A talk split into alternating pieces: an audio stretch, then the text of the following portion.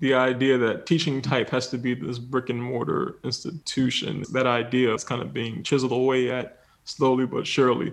And I'm just excited to see how people take advantage of that. Hey, everybody, I'm Micah Rich. And I'm Olivia Kane. Welcome to the weekly typographic. Our weekly episodes talk about type and design news, but we've got a bonus episode for you today. We're chatting with a designer that's innovating the field through education and their practice. It's going to be fun. Let's jump in.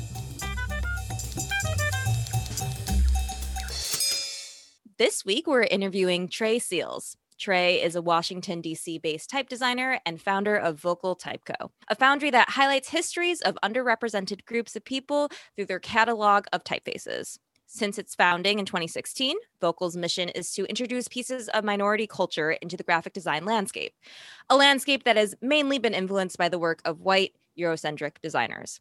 Vocal Type's typefaces have now been used worldwide and have been spotted on countless graphics, including murals, protest signs, book covers, and in the brand identity for 2020's virtual March on Washington. Tré's work has also been recognized by many notable organizations. In 2018, he was recognized as the youngest winner of the Type Directors Club Ascenders competition, and his work has been featured in several magazines, including Print, How, and Communication Arts. Welcome, Tré. Thanks for having me. I appreciate it. I'm so excited to have you here. And I think something that like I think is fun is that you are no stranger to the league. You and all. Micah have known each other for a few years, which I think is awesome. That's wild that it's been a few years. I know. So Tré and I met when the league first did our type design class and it was like this unbelievably intense three month stay up late every week and do live broadcast streams it was only a handful of people and Tré, I have to say, like, as soon as you came into the class, our first thought, me and Thomas, who were running it, we were like, what is this guy doing in here? Like, he's already good. What's going on here? I think the problem was you didn't know I was using Illustrator before that. That's true. Right. Yeah. That was a really fun introduction. We've like kind of kept up over the years, but uh, you're a hard man to pin down, partially because you're so darn popular. Yeah, it's it's kind of weird. I didn't know this was going to happen at all. I thought starting a font company meant I just got to sit behind my computer all day and talk to nerdy people about fonts in private. you did it too well. That's the I problem. I didn't. I, I, didn't know I had to actually be vocal. I thought that was just the name I came up with. that's a good point. You literally asked for that. That's that's I, what I was doing. Yeah. I'm glad we were able to pin you down. We're certainly fans of your work and fans of you as a human. There are probably some listeners that don't know you, and I think it's always best to hear it from, you know, our guests' words and point of view. But how did you get into type design and typography and where you are today in an abbreviated sort of version? So, my parents actually put me in Montessori school when I was a kid, and they don't actually teach you how to write in print, they teach you how to write in cursive. So I kind of fell in love with writing in cursive at a super early age. I actually didn't learn how to write in print until my senior year of high school. um, so like typography was always there. And then in the fifth grade, I actually started my first business, graffitiing people's names on index cards for three bucks. That's baller. Yes. yes. So I started doing that while I was actually running the school store and I was like, hey, do you want to like have me do this instead? And then from there, I just kind of designed any and everything I could think of. I designed bead jewelry, tattoos, Lego jewelry, posters. I ran the comic book section of the school newspaper. I designed three yearbooks during my senior year of high school. Um, Yearbook, so typography. Hey. I was also that design editor. right, exactly. So typography was kind of always there. I actually started designing my first font during my senior year of high school. I didn't know font design was a career. It was just something I felt like doing at the time. Mm. I started drawing it out. Never heard of Illustrator. I I, I barely used Photoshop on the CD-ROM, but I figured one day I would know how to turn these random drawings into a typeface. And during my sophomore year of college, Still had no clue how to make a font, but I knew, finally knew how to use Illustrator. So I released this vector font with five different styles. And it was really popular. And that kind of really sparked my interest in type design. And then I had a boss and during my internship in college, and he just made me do type driven projects for every single thing. Hmm. First, first week of my internship, I had to do a 12 foot tall chalkboard mural. Whoa. Never did it before. and he was just like, go for it. And I kind of been in love with type ever since all those experiences com- kind of combined to form my love of type. I know that was a lot, but that was actually the short version.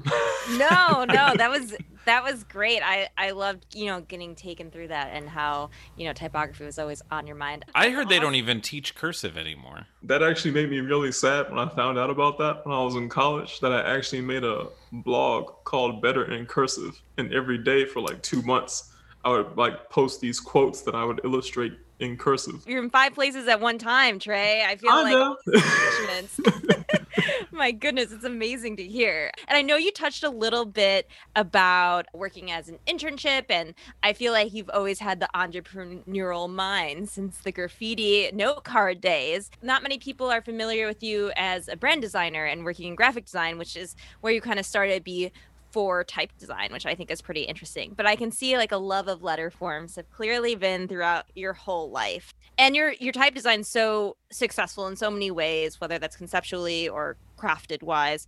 I think something that's super unique that you didn't mention is that you're basically a self-taught type designer, which is like very unusual. So I think you know so many people maybe have the love of typography or have written letters or have drawn letters in Illustrator, like you said you did. But it's the idea of bringing that to a font and leaping from being someone that just does graphic design to being someone that does graphic design and type design and then just to type design is like wow that seems really overwhelming and very intimidating. But i think that like you're not the only one that's in that camp but i think you took the brave decision to you know veer into type design. What kind of led you to that moment of moving from graphic design to type design? And you know what would you suggest to other designers that are also thinking about that leap? Okay, so that, that's also a very long answer, but that's okay after that internship in Minneapolis, this was back in 2014. I was like, oh my God, there's so many different things that you can do in the design industry. So I'm going to make a pact with myself that by the time I'm 25, I will be an internationally respected designer.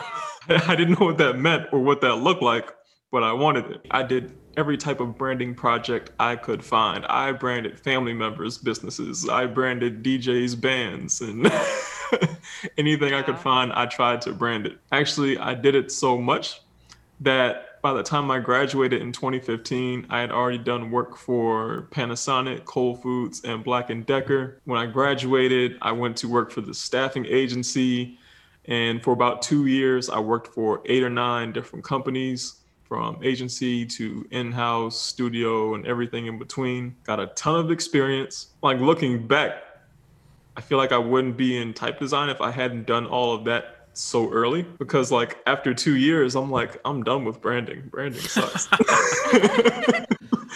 and it was like after going through those processes over and over and over again i just got bored and it got mm. to the point where everything i saw just kind of looked the same and in transitioning from branding to type design i started convincing my clients hey let me make you this font for free That's incredible.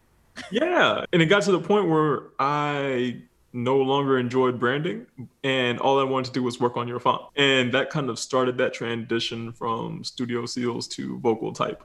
Um, I didn't expect it to happen as soon as it did, but I'm really glad it did because I don't miss branding at all. You transitioned into starting to offer type design as a free add-on to clients that we're paying, right? Correct. What was the first one that you did that with? And what did that feel like?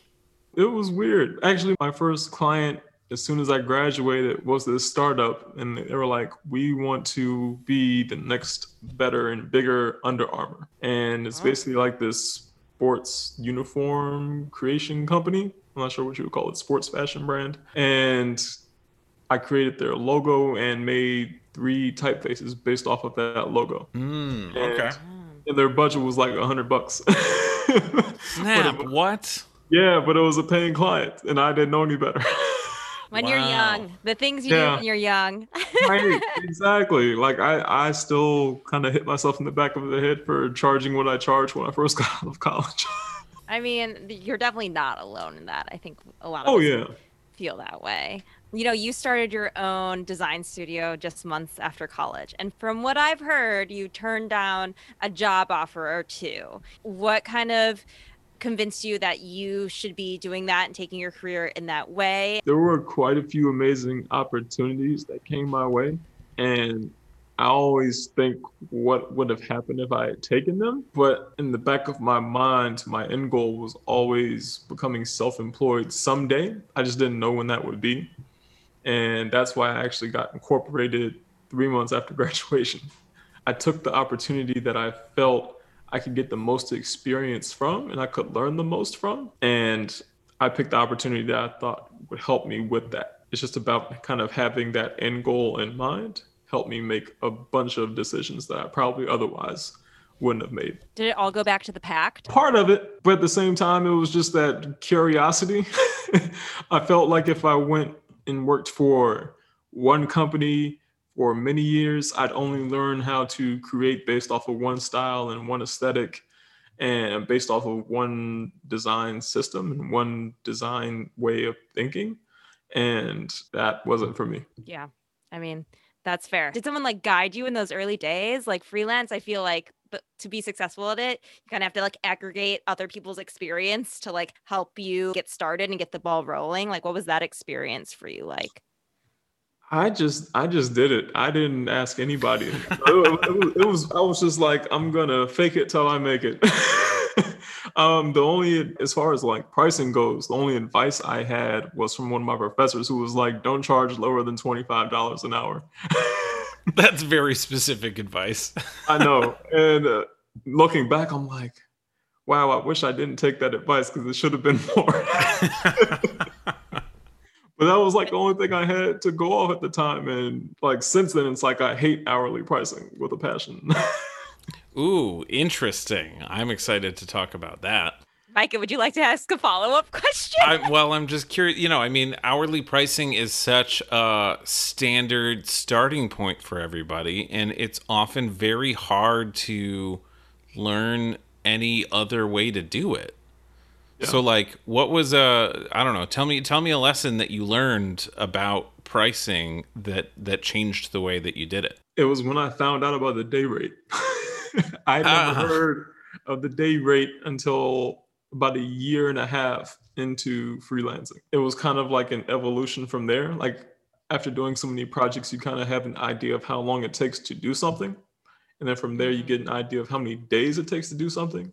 And then that just kind of became my standard price. Like it costs this much because it's going to take me this amount of days and this amount of hours. So it's just kind of an evolution from hourly to standard base price for a project. I think the day rate is sweet, sweet stuff definitely. Oh, definitely. It's so much easier to keep track of. Interesting. So at, at a certain point, you you switched from hourly to chunks of hours, like here's a day. And then at a certain point, that graduated to here's how long I'm pretty sure the project will take. Exactly. And then it also got to the point where I hate talking about money. So if you would go on my website of Studio Seals, right? You would fill out the contact form before I even talk to you, you have to fill out all these different forms.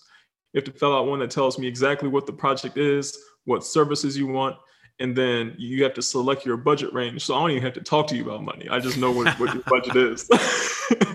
and did that prove to be successful? Definitely. I actually didn't have any non-serious clients from that because they knew what the minimum was and they knew what they could afford and that kind of let them know how serious I was about my work. Like I'm all about kind of building these systems around things. And that was one of my most efficient systems. That's interesting too. Olivia, you know that I love systems. I know. This is like makes sense why you guys get along so well. oh, I love systems. Like I also hate talking about design to people who like it gets to the point where you talk to so many clients about what typography is and what a word mark versus a logo is. So I actually made a design 101 section on my site so that in case you've never worked with a designer before, here's like design 101, like here's what different colors mean and how they affect people. Here's all the different types of fonts you might want to know for your logo. Here's what branding versus an identity means. Here's what a logo versus a word mark versus an icon means. So I don't even have to talk to you about that. It's just business. See, So this is this is subtle genius. Anybody who is listening, this sort of it sounds like accidentally speaks to the fact that you can build authority as anybody by teaching something to somebody. So like you had these people who were coming up and like needed help but probably didn't necessarily know all these things. You are the one teaching them and suddenly you're like irreplaceable in their mind. They're like, "Well, this guy obviously knows what he's doing." So I certainly want to hire him whatever his price is if I can roughly afford it, I'm down. Exactly. And it actually got to the point where every client I had was successful. It wasn't, they weren't inquiries anymore. It was like, I want to work with you. Ooh, that's cool. I like that. Yeah. That's what I really liked. Before that, it was just like, okay, how much does it cost for this, for this, for this? How much would it cost? And I'm like, I hate having those conversations because they're so awkward. I feel you on that. That is very smart. That whole idea of having like design 101, like every freelancer needs to have that because no matter who Right. you are, you're always going to be working at least with one client that won't know exactly. several of those terms. Exactly. It just saves so much time, so much frustration, and I don't know what I would do without it. I probably would have quit branding along long before the vocal type. So does that still exist for your services now? Not at the moment. I'm actually in the process of rebuilding the vocal type site, and that's going to be included in it. When I talk about systems, it wasn't just for projects. So as vocal type grew, and I still had my brand consultancy, I had a form for everything. So I had a form if you just wanted to say hi. I had another form if you want to actually work with me. I had another form for interviews. I had another form for like speaking engagements. It was it was just the whole thing. Well, I'm sure you're like definitely high demand. So it's very clever to have that on there at this point. But yeah, you really just had dive in head first. I'm so impressed. I feel like you were talking about how you're like convincing these clients to get this custom font that you would design. And I think that like partially, you know, I understand the motivation from your part, getting some practices in, etc. How do you like explain to a client that that's valuable or do they kind of just run with it when you're like, I think this is a good idea? I also feel like you've pushed some boundaries. I looked at some of the fonts you did for those clients. How do you even start that conversation with clients that were just like, I think I want a brand that looks good? And you being like, well, actually, elevating your typography is also very valuable. I tell them the story of this lady that I knew when I was younger. One of my aunts used to own this expensive clothing store. And she would tell people that I shop here because I don't want to see a duplicate of myself out there. Meaning, like, she didn't want to see someone wearing what she was wearing anywhere else. She wanted to have her own unique identity. Mm. And by using a typeface that only you have access to, does that. Mm, I love that analogy, though. I haven't heard that before. I thought that was just kind of genius in terms of like managing your own personal brand.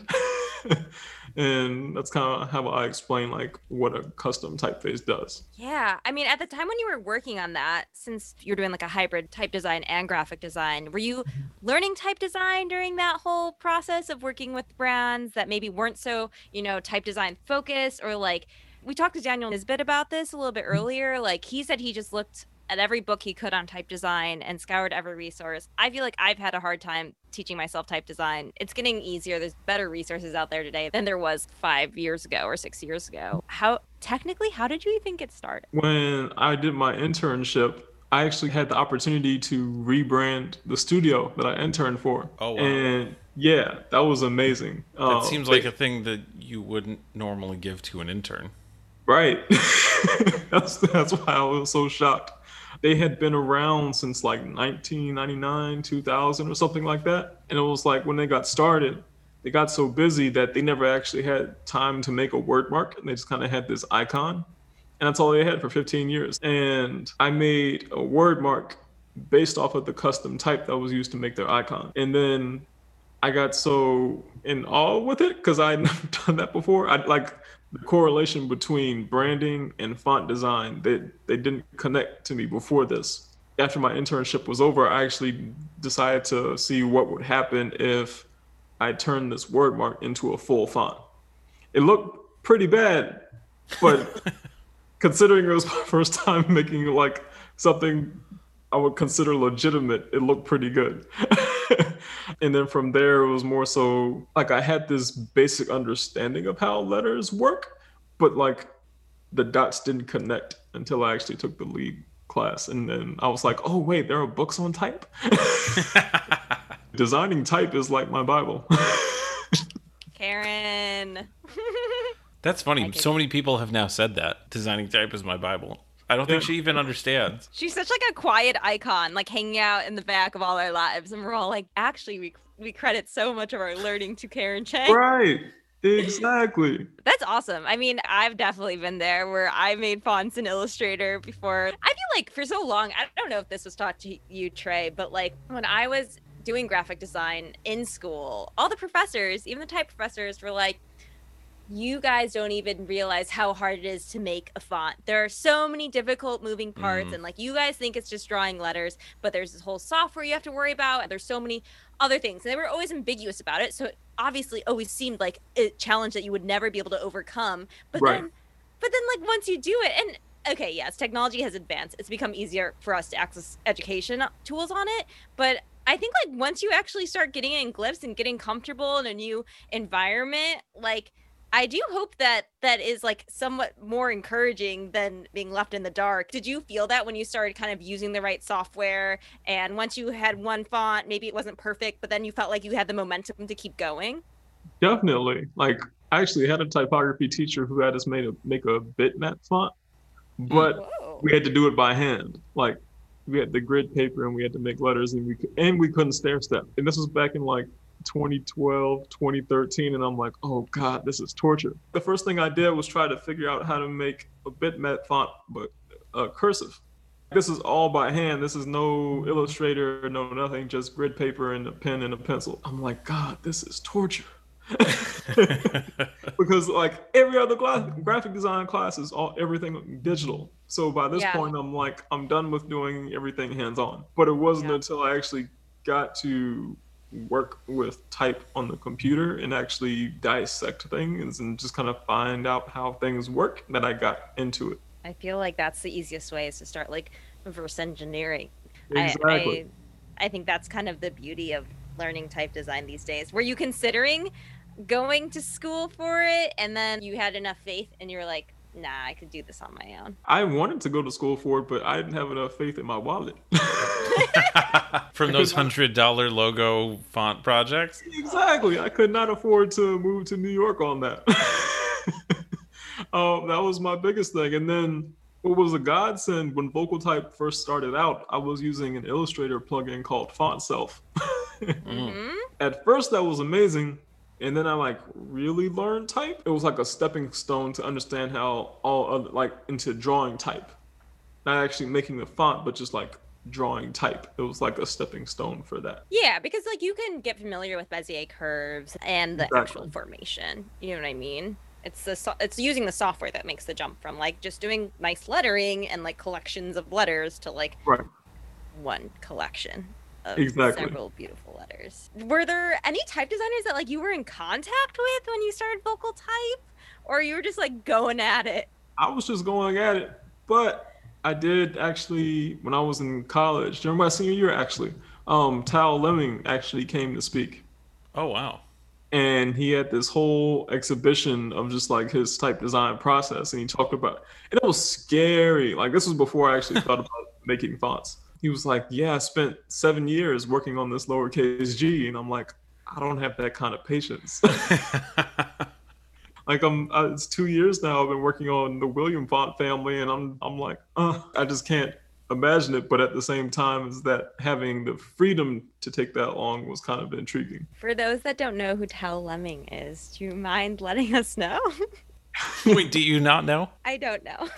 Tal Okay. Leming is amazing. He used to work for House Industries and he mm. actually has And a- commercial type and typotech. exactly and he now owns Type Supply. Oh. He helped invent the UFO font format that we, well, Yep. not everybody uses, but a lot of people use. Yep. And he then- helped invent the WOFF web format too. exactly. I'm learning something new from this podcast today.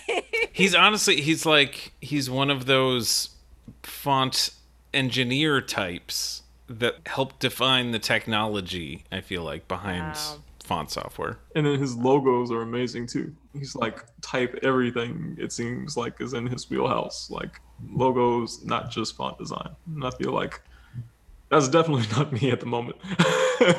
How long have you been working on William now? Two years? Two years. I actually started from scratch after the first year. Oh my god. I'm Wait, you worked on it for a year and then scrapped it? yep, I realized I had my interpolations were wrong, so I decided to just start from scratch. Wow. it's almost done now. Hopefully, like first second week of March, I'll be releasing it. I'm actually just finishing up the condensed width, but the regular wide widths are done. Is this your biggest type family? Oh, definitely. There are going to be 27 fonts in this family. I've never done anything this huge. I've gotten a sneak peek of it and I really Yep. love it. Um I I also know that like I'm taking this information for granted, but I'm like really just inspired and fascinated by their inspiration and figured it might be a good time to talk about the data portraits. What is inspiring William since it's such a big undertaking for you? Definitely. So they were created by this sociologist, author, activist, W.E.B. Du Bois. And they were created as a part of this series of giant poster sized infographics for the Paris World Fair in 1900. And basically, these infographics were created to show how the institution of slavery was still kind of hindering progress within the Black community. And what's so amazing to me is just like not only the infographics themselves and like they look so modern, even though they were created 20 years before Bauhaus, the type is so different. It's sans serif. They even have reverse italics that just seem so futuristic and just like I like I feel like he came to 2020 and decided to go back to 1900 and release these like That's the best description because I literally feel the same way about it, and it it just blows my mind that like. That, first of all, this hasn't been revived at all because it's incredible and like so unique and has so much characteristic. But yeah, again, feels so modern, it would feel alien to me if I were in that time period. right?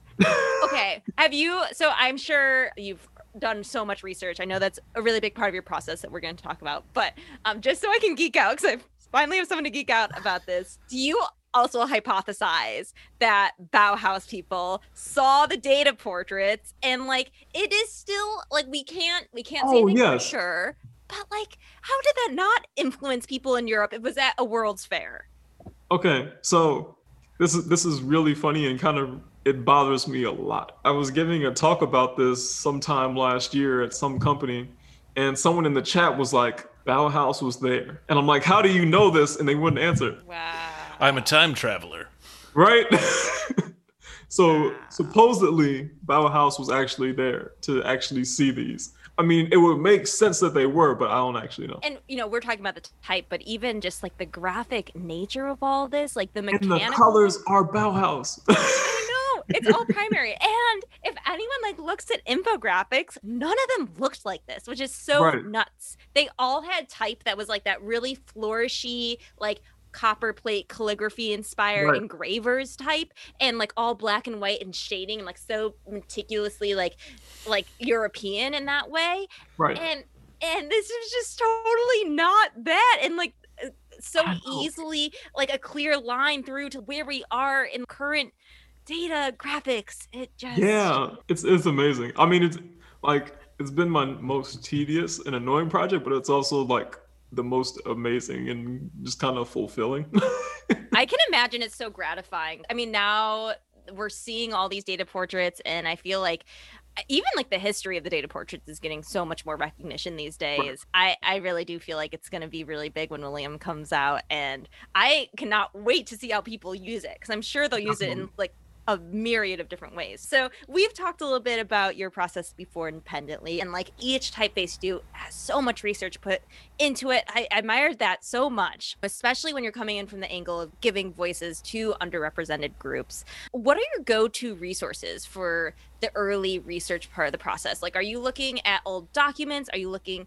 I also heard that you only use typefaces that were involved in protest signs that several people carried, or that like a whole group of people carried on like one graphic. So I just like I gotta know like where you start because you come from so many different angles too, and like so many different movements. I'm always looking at online archives, a bunch of different libraries, a lot of university libraries if I can gain access. But as far as like actually designing type, my process is like 25% research, 25% design, 25% research, 25% design. When I first started Vocal, I made the terrible mistake of doing all my research in the beginning and then like just designing. I finished this font that I loved. It was like the first serif font I ever made through Vocal. And I think it was like two or three days before I was going to release it. I found out that the person the font was inspired by and named after was actually an FBI informant. So, what a turn so, of events. exactly. So that didn't get released. and it's just kind of buried deep, deep, deep in the archives of my laptop where I will never hopefully see it again. so that's what my process is like that. So yeah. was it always just research ahead of time and then design, design, design, and then package it all up with the research and release? Exactly. But not anymore. I'm curious so, how you yeah. how you categorize like okay I'm only going to do some research. Like how do you know when to stop researching and start designing and when to go back to researching and design more? A lot of my research is image based. So in the beginning I'm always looking for those image references. During the second part of that research phase, I'm looking for like actual text-based research to form this narrative around the font.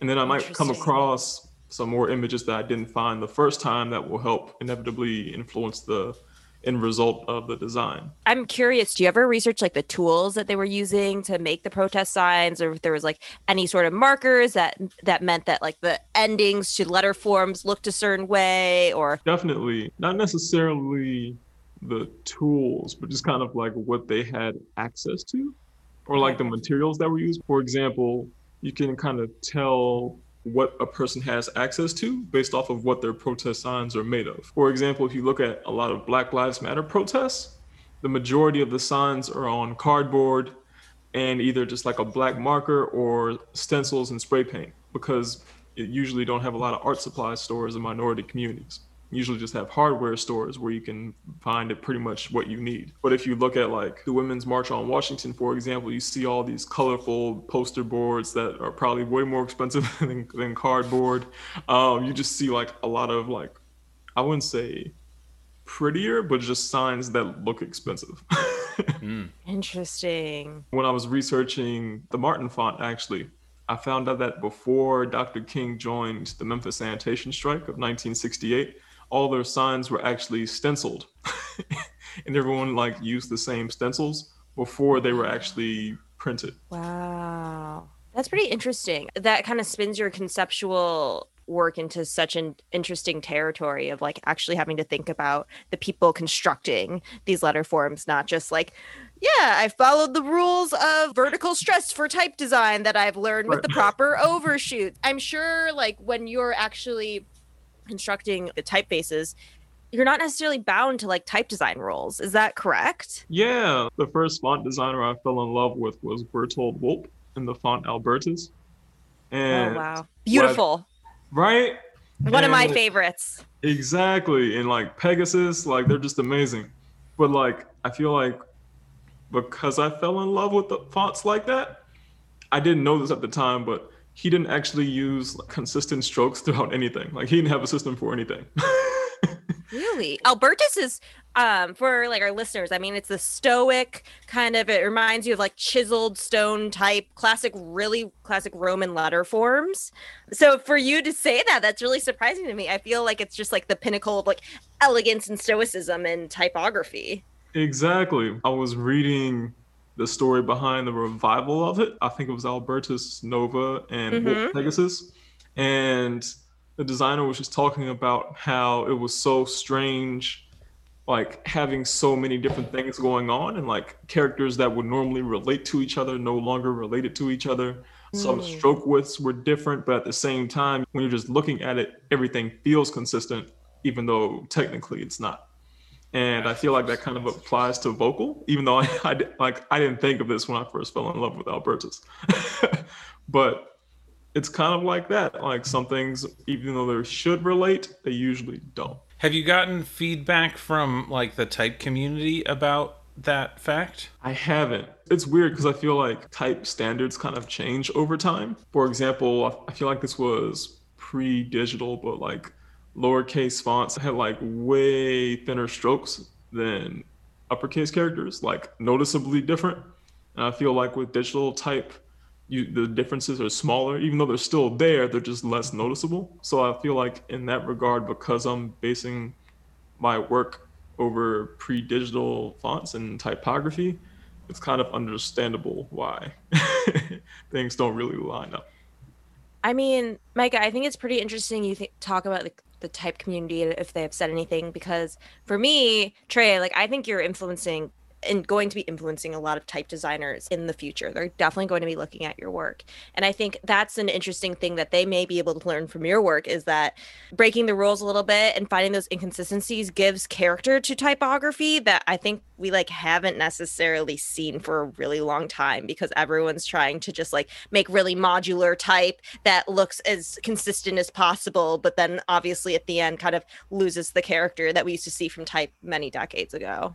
Exactly, exactly. I'm still learning things about like fonts I've already made, like Martin, for example, and it still kind of blows my mind. So Martin was a letterpress font, and I don't know who designed it, but I've actually found a version of it in one American Type Founders specimen, and then another one in a Hamilton Wood type specimen. And mm. the only difference is it's like people who printed the I am a man signs and the honor king and racism signs I don't know if they put too much ink. I don't do letterpress, but I'm, I'm imagining that they, that they put too much ink and it actually made the letters bolder than the original specimen. And the original specimen actually has a bit more contrast. Like the curves are a bit cleaner. Like I'm not sure if it was like if the blocks were used a lot or if there was too much ink, but I feel like it's the posters that give the font character. But the original specimen is still super quirky. That investigation process is like so unique. A lot of typography these days, people like to reference the production of yesteryear. Like, for example, ink traps. I feel like me and Mike are talking about how we see ink traps like everywhere. And we're just like, but why does this font have ink traps? And like, is right. that necessary? I feel like we just discussed this recently, actually, but actually thinking about the specimens and the different stages of a typeface in that more in-depth look is pretty interesting. Definitely, definitely. Um, and it's weird because a lot of these things I just kind of happened upon. like I just kind of came across the Hamilton wood type specimen and then started investigating. I actually just bought it on eBay and found it. I just collect old font specimens and it was just in there. I'm like, oh my god, I was grabbing my chest and having a heart attack and all that. I'm sure you have a great collection of like ephemera and documentation and oh my gosh, you should put that somewhere. definitely, definitely. Right now, like I know we talked a little bit about like kind of people doing the modular thing and just kind of like making up type. I still do that, but it's just like something personal because the the political nature of all my work is just so emotionally draining that sometimes I'll just like make a font for fun. That's very fair and understandable. That's I find that fascinating because like you're the emotionally draining research is still for a font and the way that you then turn around and like relax and have fun is making a different font. that's like like that's amazing. That's a wonderful thing. I feel like you approach type design as an art. And I think a lot of people uh, a lot of professionals in the industry at the moment I think are approaching type design uh, like engineers and there's a lot of value to that and i think you've learned some things from that but it seems to me that like you just have this artistic expression inside of you that like you can't help but pay attention to and get out and so you've like built some systems around outputting something from that but it comes exactly. from like a need for you to be an artist definitely like even when I was running Studio Seals, I actually had a private website called Become, where I would just kind of post personal projects. Like, I wonder what it would look like if I took this ampersand and put it on the face of a watch. Just like random projects that I just needed to get out and put somewhere. this is like the second secretive website that you've mentioned. Yeah. Are all these things still online? I'm actually in the process of rebuilding it and just kind of like making it public. I was actually just working on the logo for it last week, and it's actually a double S ligature that has never been digitized from Avant Garde. Oh, my heart. I love avant garde so much. Right? Oh my god, Right? all the ligatures are too good. They're too creative and like they're just so like sleek and kind of like hidden in there and like Exactly. I just can't believe I've never seen it. Like it, it's it's weird. I feel like it was just something he made for himself because it's not usable within the context of avant-garde. The height and ascenders are like double the height. Oh my all the other characters. You would have this giant letting space if you were actually use this character within like spelling out something. I, I'm Yeah. glad you see the beauty in it. Definitely, definitely. Like I thought it was really cool. Um, Clem Type. I'm not sure if you've seen their Kickstarter. It was like looking at letters as art. no. No, I missed that. It was really cool. It was just like pages and pages of individual characters. And it was just like looking at the letter as art. And I thought that I was just super that. beautiful. Yeah. Tré, you work on like a lot of things. I feel Yeah. like I didn't even know that you just did so much and like so much output and like so much research time. My mind's a little bit blown. Do you ever get burnout? Mm, that's a good question. I don't know. I mean, like, Oh, that's an I- interesting answer. Yeah. Uh, so it's weird. Like people think I'm just like at my computer doing things constantly, but I'm actually like I have movies on in the background, and I'll take like a five minute break and look up, and I'll look back down and keep working. How much of your day is spent doing that? About seventy percent. Of 70% of the 24 hours that exist in a day? Yeah, like I I probably work about 14 hours a day. At the same time, I'm playing video games with my dad for an hour. I'm eating for probably another hour, and then sleeping for the rest. Oh Interesting. gosh. Okay. You never come to a point where you're like, oh my God, I'm so exhausted. I need to take like a week off. Oh, definitely. It's just Okay. a matter of when can I do that. that's that's the question.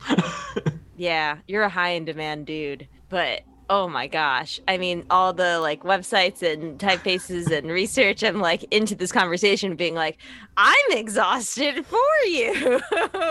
I mean, that's kind of what's interesting. So, like, you obviously have a lot of client or potential client and like business things going on. You're working on new fonts all the time that you are releasing for your own business. You are also obviously doing at least a handful of personal projects like the ones that you were just talking about. And I imagine, like, based on what you just said, like, you don't often say, you know what, I'm taking the weekend off, right? right. And yet you don't know if you've, if you've hit burnout. It's weird. It's like, okay, let me back up. I wasn't like this before the pandemic. Let me say that. I was That's no, I interesting. I actually took breaks before the pandemic and like went out to restaurants and went to the gym and it was like during the pandemic, I don't want to hear about it anymore. so I'm just gonna mm. work. Okay, so this has been like a relatively I was going to say relatively short-lived, but like it's Right. also been a year. Right. And how do you feel in comparison to before the pandemic? In in terms of like how much you're working? Does that Oh. feel better to just like always be doing stuff at the moment? Oh, definitely. I, I get that from my dad too. He doesn't stop. He works seven days a week too. and if he's not working, like when it snows, because you know they they can't work, mm. and he'll just go walk around and see what can I do to this machine. He just walks around because he can't sit still, and I feel like I got that a lot of that from him. But you're such a calm guy that it doesn't seem like a like a restless, anxious kind of thing. It's just like I like keeping busy. I'm gonna keep doing stuff. Yeah, exactly. My dad's just like that. that work ethic, I didn't know those things could be genetic. I'm sorry, I gotta keep going with this. Like, how do you prioritize what to work on with that variety of, of type of work that you're doing? Especially when some of it's like just for you. And like some Yeah. of it is so future facing, like you working for two years on William, like how do you make sure that that stays a priority when other stuff is knocking at your door and like you get kind of bored and you want to work on this other personal project? Like how do you juggle those priorities? My clients pretty much come first and the things that i do for vocal and for myself are pretty much weekend or late night things but definitely my client work comes first and if i get frustrated with my client work then i'll probably work on one of my own projects. But like i get bored really quickly so I, I jump from project to project quite a bit. And then by the time I get back to what I was working on originally, I might come up with a new idea inspired by something else I was working on or researching. Okay. That's interesting. And that makes sense. Okay. I guess besides that typeface we were talking about earlier, where you had to abandon it, do you always follow through on your personal projects and vocal stuff? Do you ever abandon projects in other contexts? Definitely. I have uh, definitely abandoned personal projects some things either look better when I sketch them out versus when I digitize them. And it's like, that's not going to work. Or I'll make it on the computer and then make it in real life and it doesn't look like how I imagined it. So I'll abandon it. But like vocal stuff usually doesn't get abandoned unless it's like something huge that I missed, like with that one font in particular. Vocal stuff doesn't get abandoned. Sometimes it just takes a bit longer. With vocal, I feel like it's an iterative process versus with my personal projects, I don't have much time for iterations. Do you consider vocal to be like a client? Kind of. Yeah. Something about the way you said that just made me feel like you're talking about your own project, but it's vocal's project and not yours. I try to keep this balance of how much of myself I put into vocal because like vocal was never meant to be about me. It was meant to be about this end goal of diversifying design. Mm. And that's not just for me. So, in that regard, I have to balance like how much of my personal self should be within the brand, within each font that I make, and things like that. That's interesting. And that definitely makes sense. That must be difficult. A little bit, but at the same time, it's a bit more fulfilling. than like I feel like the work I was doing before vocal. Yeah. Okay, that's interesting. What would you say are like some of your big goals that you have not reached yet, either with vocal or with your personal work or with client work? Big goals. Ooh, that's a tough one. There's a lot of things I want to do with vocal at some point. I don't know when that's going to be. But like lately, I've been working with a lot of publishing companies who are like, we're buying your fonts. We might as well have you lay them out too, because you know how to use them better than anyone else.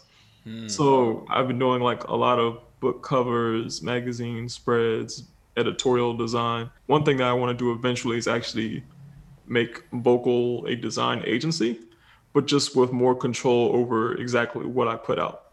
Like brand identities were so draining, but I would be cool with just doing a logo because Vocal already does those like every other font foundry. I would also be curious to see what it would look like if Vocal started like a media company that actually highlighted designers of different backgrounds and different perspectives and not just unique work. Hmm. Uh, I always thought that would be kind of interesting. So there's a lot of big things that I want to do with Vocal, uh, but not necessarily in terms of like one dream project or dream client or anything like that. I think that's almost more powerful the goals that you have in mind rather than thinking about like the dream client. I think that your goals are very much about this vision that you have and I'm so impressed because there are like so many types of creatives out there and I feel like you are clearly a visionary type of creative but also a producer type of creative that can get a lot done and also have like much more bigger picture goals in in mind. And i think that's like really unusual. And i'm really excited to see the future of vocal type and where it goes. I'm curious like any upcoming changes with vocal that we can expect to see in the coming like year like smaller dreams? Oh definitely. I am in the process of actually rebranding vocal type and launching a new website. The identity i've kind of fallen in love with. I think it's like one of the most beautiful type projects I've ever made, period. And I'm hoping to launch that within the next couple of months. I am launching William this year. I want it off of my back. I want it off of my plate. I want it out in the world because I'm done. Spoken like a true type designer. right, exactly. Because I started over, like halfway through it being done, it was just like, oh, I work on this anymore.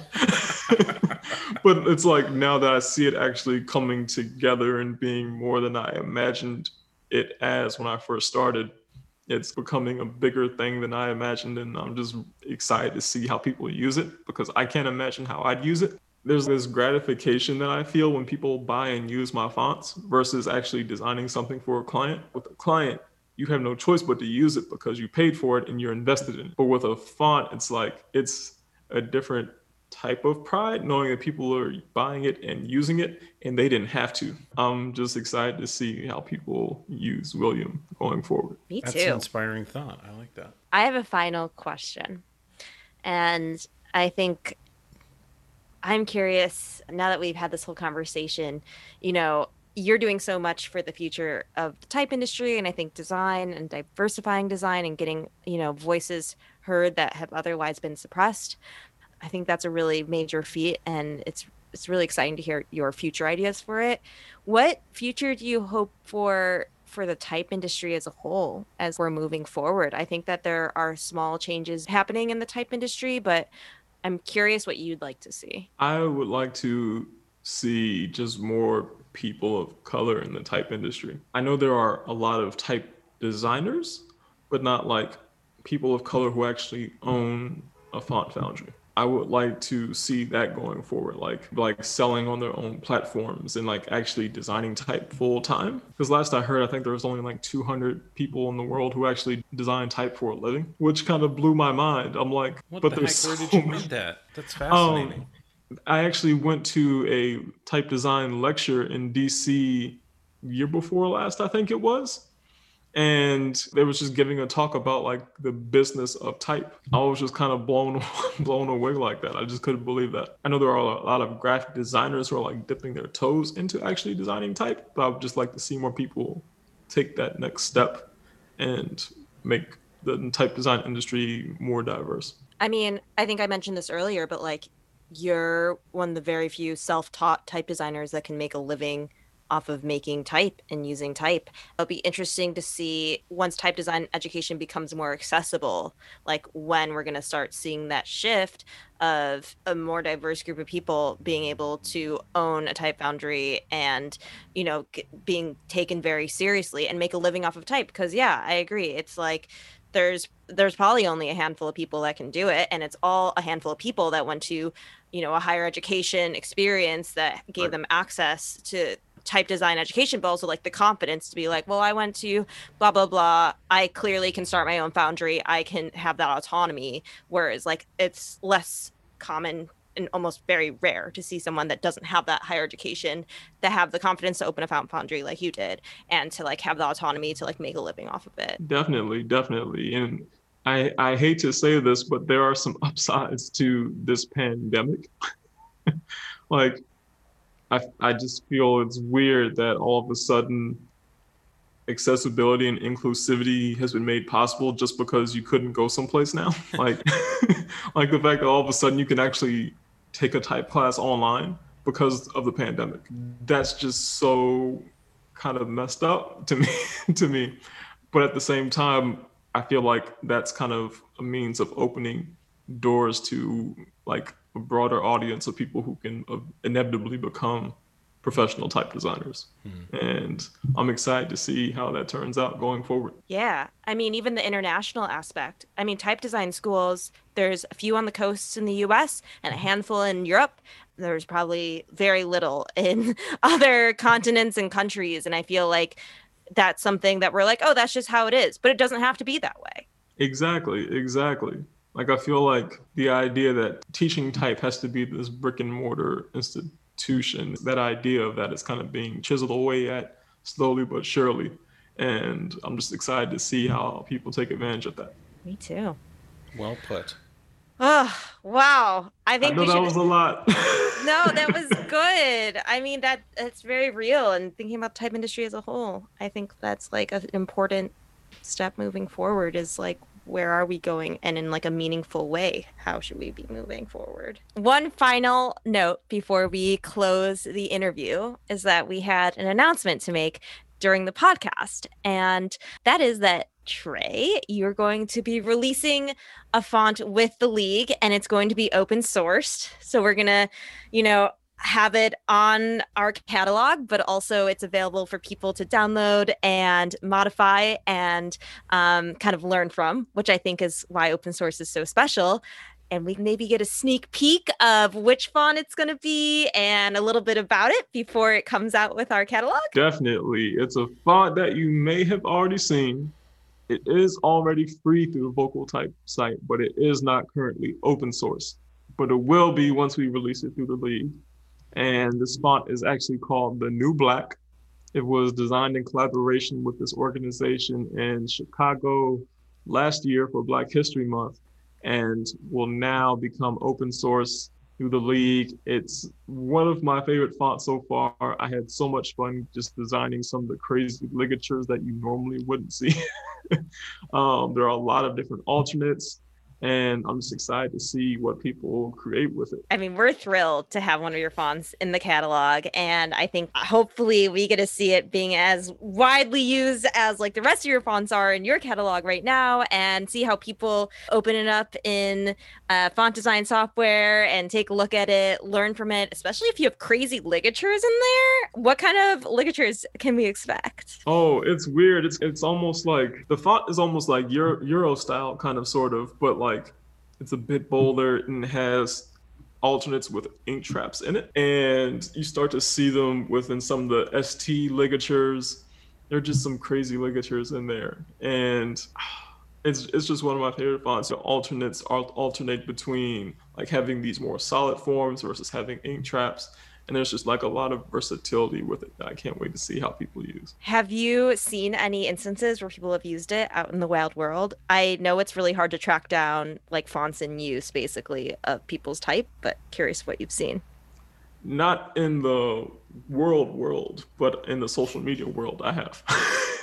oh, exciting definitely. Um, it's been really amazing to see so many people use it throughout their social media campaigns for social justice and just in so many other ways. Like, I'm always amazed when people use vocal type fonts for things outside of their cultural and historical context.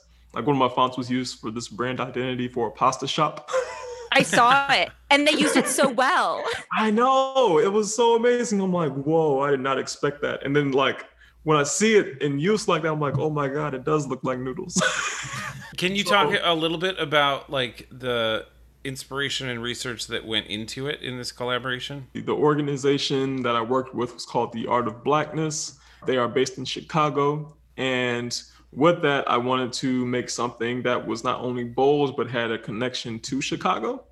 It's also revolves around Martin Luther King and his fight for equal housing in Chicago back in the 1960s. And it's actually based on this giant rally banner that at first I thought was an actual font. And then I started to see like a few hand painted techniques that were involved. Like the characters weren't actually the same width, they weren't the same height. And I was like, oh my God, that is hand painted. It's so beautiful. It's so well done. I have to make this a font. Can we expect like some of um, the Im- maybe like imperfections or inconsistencies throughout the letters that you kind of mentioned were in some of your other typefaces? Not as many. It's weird. I'm I'm always kind of battling with like how much character can I keep and how much character are designers willing to use and put up with. Uh, so that's always like a struggle, but you'll probably see a few alternates in the back that are a little bit off. Okay. I'm really excited to do a deep dive into this now that I know all these tips and tricks. definitely, definitely. Well, we're super thrilled for that to be published.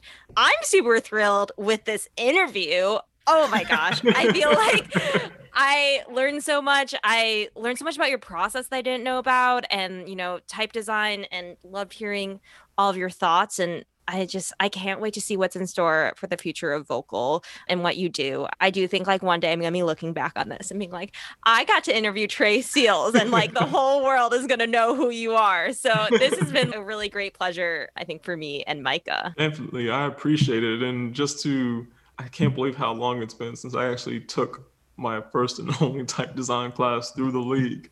And now I'm actually on the podcast. It's just kind of amazing. Shoot, we're all just gushing over each other. Nothing bad about that. Tré, thank you so much for your time. I know you are super busy. I know you have events like every week that you're attending and talking about your process. So I can't tell you how thankful we are that you carved out time to talk with us and to meet with us. We're so excited to uh, move forward with the collaboration coming up. And I think there's a lot of exciting stuff in store. So everyone stay tuned. And, you know, there's the there's the font, but there may be other things. So very exciting. Definitely. Thank you all for having me. This was amazing and definitely extremely fun. Amazing. Do do do do. Do do do do. Do do do do. Do do do.